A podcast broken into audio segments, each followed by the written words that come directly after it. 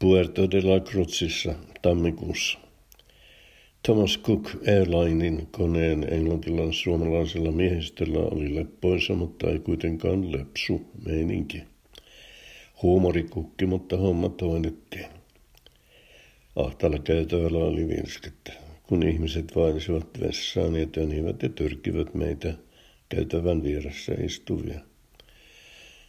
Viereni sattui mies ja nainen, joista ei tiennyt, olivatko he avio, avo, uusio vai heilapari.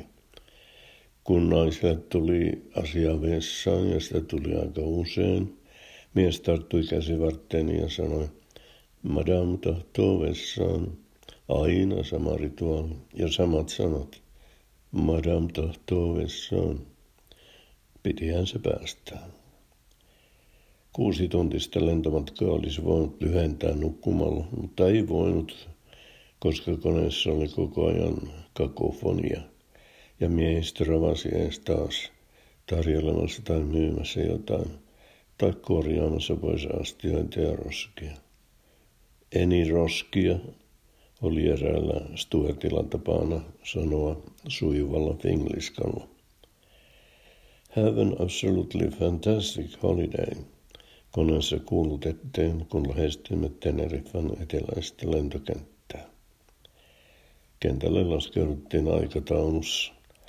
Sitten raahustettiin tulohalliin matkatavaroita odottamaan.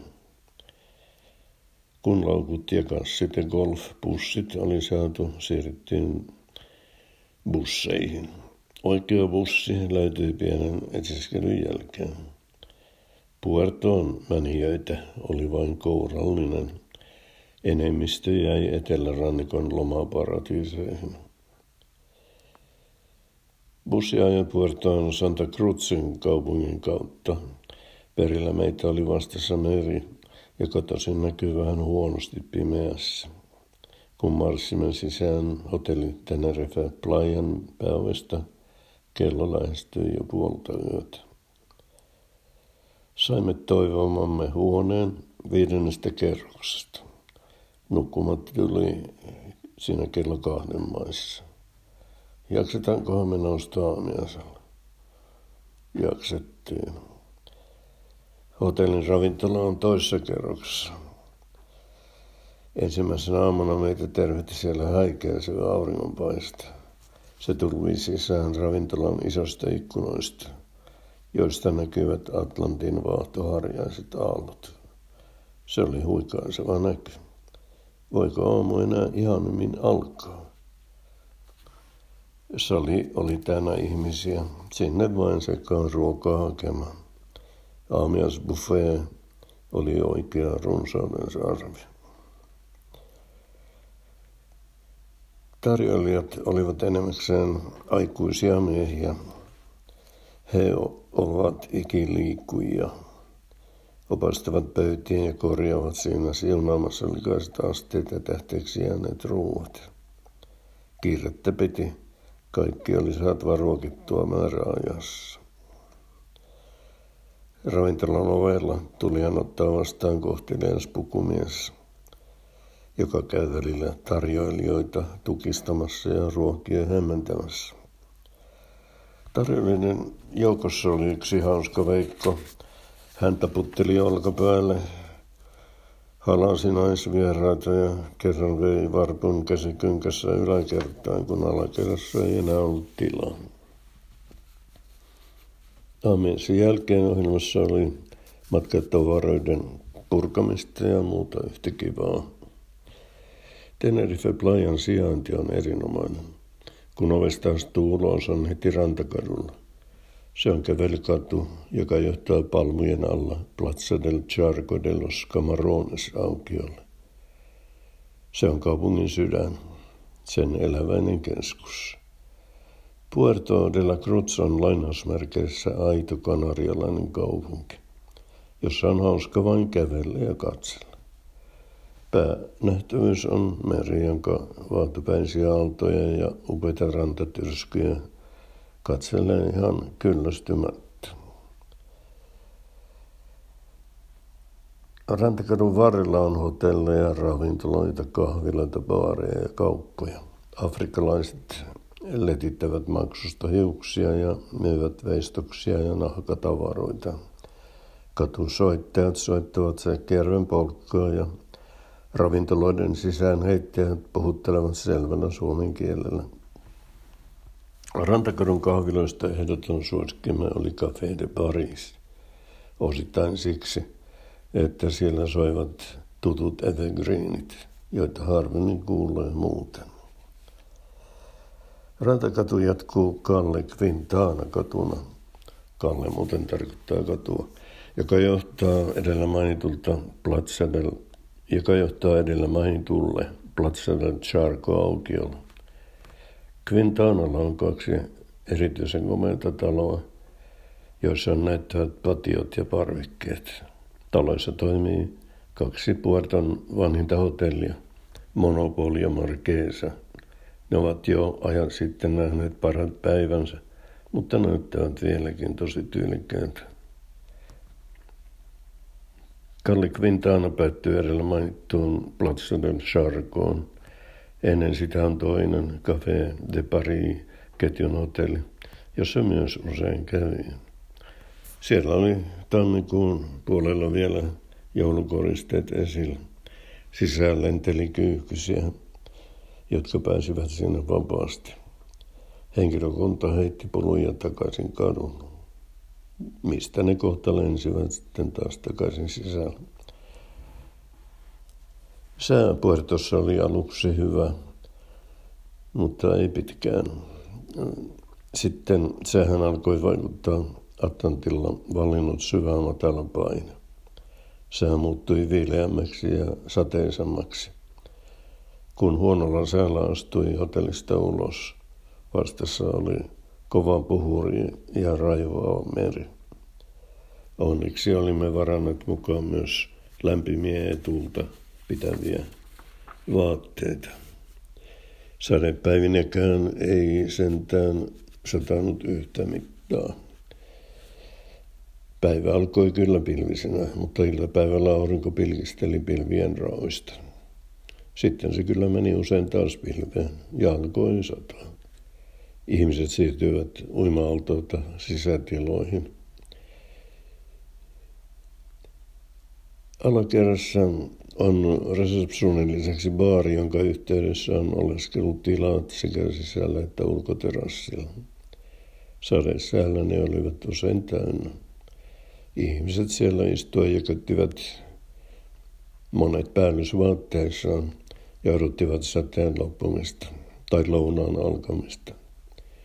Ja tappoivat aikaa nettiä selaillen ristisanoja tai sudokoja tehdä, kuka mitenkin. Hotellin kuului kolme uima ja vielä toinen ravintola, josta saa syötävää, jos aterioiden välilläkin huikoo. Jotkut aktiviteeteista, kuten keilailu ja petankki, ovat ulkotiloissa. Sisällä isossa salissa pidetään tanssiharjoituksia. Salissa on arkiltaisen show. Siihen hotelli vierailla on vapaa pääsy, mutta jos täydestä salista löytää istumapaikan, tarjoilija tulee kyllä heti kysymään, että mitä se herrasväelle saisi olla. Hotellin vieraat taisivat olla enimmäkseen Saksasta ja Englannista. Saksalaisia oli eniten, liian paljon, ja heihin törmäsi alituiseen myös kaupungilla. Kerran eräs saksalaispariskunta, ikäihmisiä kuten mekin, tupautui kahvilassa meidän pöytään. Se sattui sillä hetkellä olemaan ainoa pöytä, jossa oli tilaa. Siinä vähän juteltiinkin loppujen lopuksi ne olivat ihan mukavia saksalaisiksi. Briteistä erottui pieni ja kumorainen vanha rouva, joka oli matkalla aikamiespoikansa kanssa. He olivat aina kahvilla. Se alkoi aamiaisella ja, ja jatkui kohta taas hotellin baarissa. Aina kun heitä näki, he olivat kahvilla. Äitiin kahvi vaikutti piristävästi. Hän alkoi seurata valppaasti, mitä ympärillä tapahtui. Pojalla kahviin ei ollut mitään vaikutusta. Hän vain istui, mitään puhumatta, tai nukkui. Tapasimme hotellissa myös suomalaisen pariskunnan, kertovat olevansa Hämeen linnasta, tai siis rouva kertoi, mies ei juuri puhunut, eikä varmaan paljon nähnytkään. Hän oli nimittäin sokea, tai ainakin melkein. Ravintolassa rouva saatteli miehensä ensin pöytään ja haki sitten molempien ruuat. Huone oli sopivan kokoinen ja siinä oli kaikki tarpeellinen. Televisiokin oli, mutta eipä me sitä kertaakaan avanneet. Äänieristyksessä oli toivomisen varaa.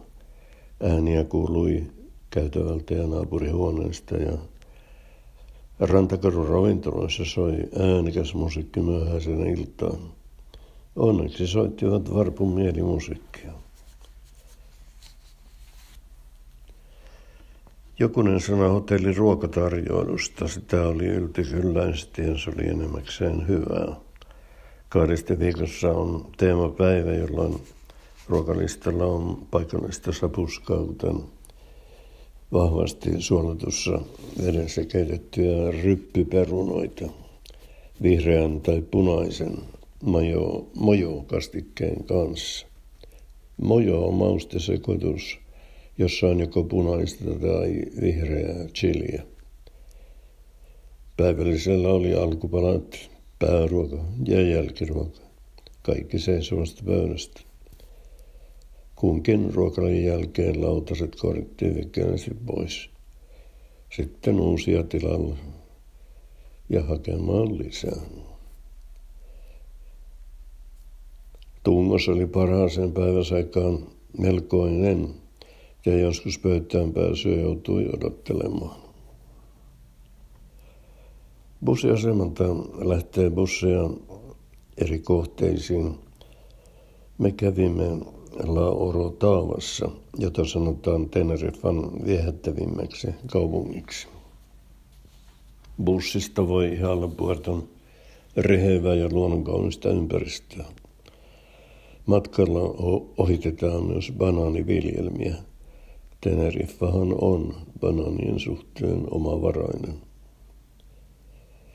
La Orotava oli aikoinaan vauras kaupunki. Sitä ajasta muistuttavat monet komeat rakennukset, jotka olivat alun perin ökyrikkaiden kauppiaiden huviloita. La Orotavassa on käynyt monia kuuluisuuksia, muun muassa Agatha Christie, joka on tosin käynyt monessa muussakin paikassa Kanarialla, joissakin samanaikaisesti. Puertossakin on hänelle omistettu katu. Lauro Taava on korkeana merenpinnan yläpuolella ja itse kaupungissa on myös suuret korkeuserot. Bussiasemalta on, on näännyttävä kävely Teneriffan kuuluisimmalle, kuuluisimmalle joka on Casa de los Balcones, eli parvekkeiden talo. Puertossa on englantilaistyylinen orkidea-puutarha, jossa myös muistellaan Agatha Rouvua ja hänen Teneriffalla kerrottamansa novellia Salaperäinen herra Quinn. Tarhassa on orkideojen lisäksi myös muita upeita kasveja, pieni suihkulainen ja lammikko, jossa vilisee isoja värikkäitä kaloja. Yhdellä pikkuaukiolla on Alexander von Humboldtin pysti. pysti. Humboldt vaikutti aikoinaan Kanarialla. Hän keräsi kasvia kivinäytteitä Teide vuorella. Siinä sattui pieni vahinko. Alexander huomasi vuorelta palattuaan, että kantajat olivat heittäneet kaikki arvokkaat näytteet pois. Ne, kun olivat olleet kantajista turhaa painolastia. El Teide on 3718 metriä korkea, Espanjan korkein vuori. Se muodostui miljoonia vuosia sitten vanhan jo sortuneen tulivuoren kraatterin sisällä. Teidän lumipeitteinen huippu näkyy selkeällä säällä rantakorullekin. Korkealla yläkaupungissa on yksi Puerton päänähtävyyksiä, kasvitieteellinen puutarha. Sen synty on varsin mielenkiintoinen. Trooppisia kasveja kuljetettiin aikoinaan uudesta maailmasta Eurooppaan Puerto de la Cruzin kautta. Se oli kasveille sopiva väliasema, missä ne tottuivat viileämpään ilmanalaan. Sitten joku keksi, että hei, tehdäänpäs tähän puutarhan. Yläkaupunkiin on työlästä kävellä. Alaspäin meno on helpompaa kuin vain muistaa jarrutella jyrkimmissä alamäissä. Matkan varrella on portaita, joissa varomaton voi täyttää jalkansa.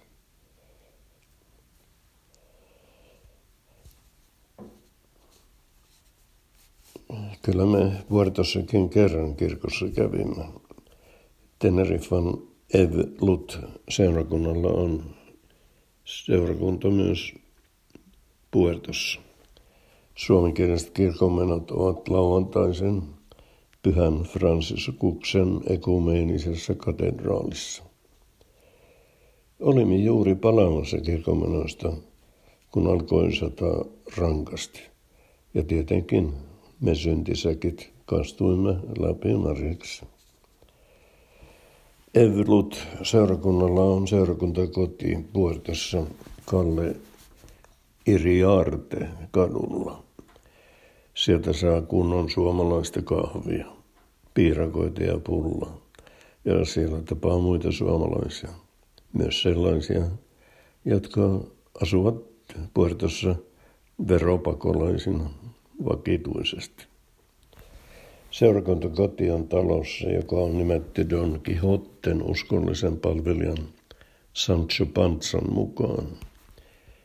Kadun toisella puolella vastapäätä seurakuntakotia on Sex Shop. Kalle Iriarte kadulla on myös Tenerifan Suomi-kerho ja paljon muutakin mielenkiintoista, muun muassa kaupungin paras paitakauppa. Kadun varrella on portaat, jotka vievät hauskalle pikkuaukiolle. Aukion kulmalla on hotellin Maga, jonka liepeillä sisään heittäjä partioi hellittämättä. Kerran hän toivotti meille hyvää ruokahalua, kun söimme hedelmiä siinä aukion penkillä. Aukion liepeillä on myös konserttisali, jossa kävimme pari kertaa. Kerran kuuntelemassa big band-musiikkia ja toisella kertaa piano ja cello duo. Myös lähellä hotelliamme sijainneessa viehättävässä Bambi Astoria hotellissa oli viikonloppuisin konsertteja. Yritimme kahteen ja onnistumme pääsemään yhteen. Aivan ilmaista musiikkia Puertossa tarjoilevat Rantakadun ja Kalli Quintaanan katusoittajat, hanuristit, kitaristit ja muut. Ja omaa hiljaista showtaan pitävät katutaiteilijat, niin sanotut ihmispatsaat, joista yksi on Poseidon meren jumala. Puerto de la Cruzille meri on kaikki kaikessa ja siksi onkin sopivaa päättää tämä tarina tähän.